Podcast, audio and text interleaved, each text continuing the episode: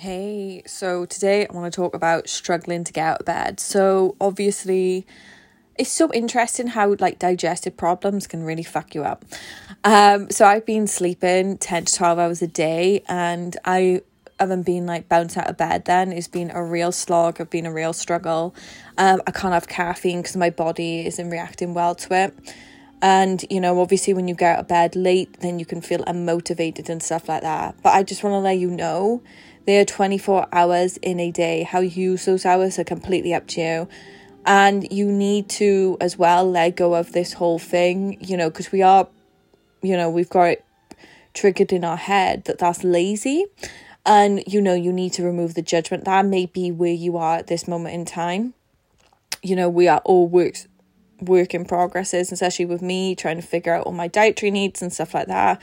When that gets sorted, obviously I'll be able to pop out of bed, you know, so much easier. But this is where I am. This is my learning curve, my learning path. And, you know, maybe at this point in my life I need to sleep 10 to 12 hours a day. I mean, my body wouldn't do it if it didn't fucking need to do it, you know. So if that's you as well, just know that it's okay. You have 24 hours in your day. So what if you want to use 10 or 12 of them to sleep? Why not? Sleeping's great.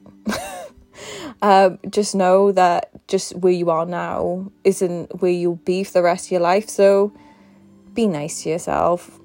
And when I'm saying that to you, I'm saying it to me too. Be nice to yourself. It won't last forever. And, you know, when you get up, just do one task at a time and it will get better.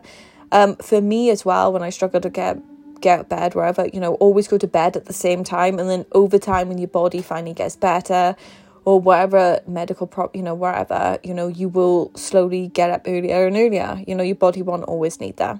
So just make sure you stay consistent with your bedtime. I hope it helps. Yeah.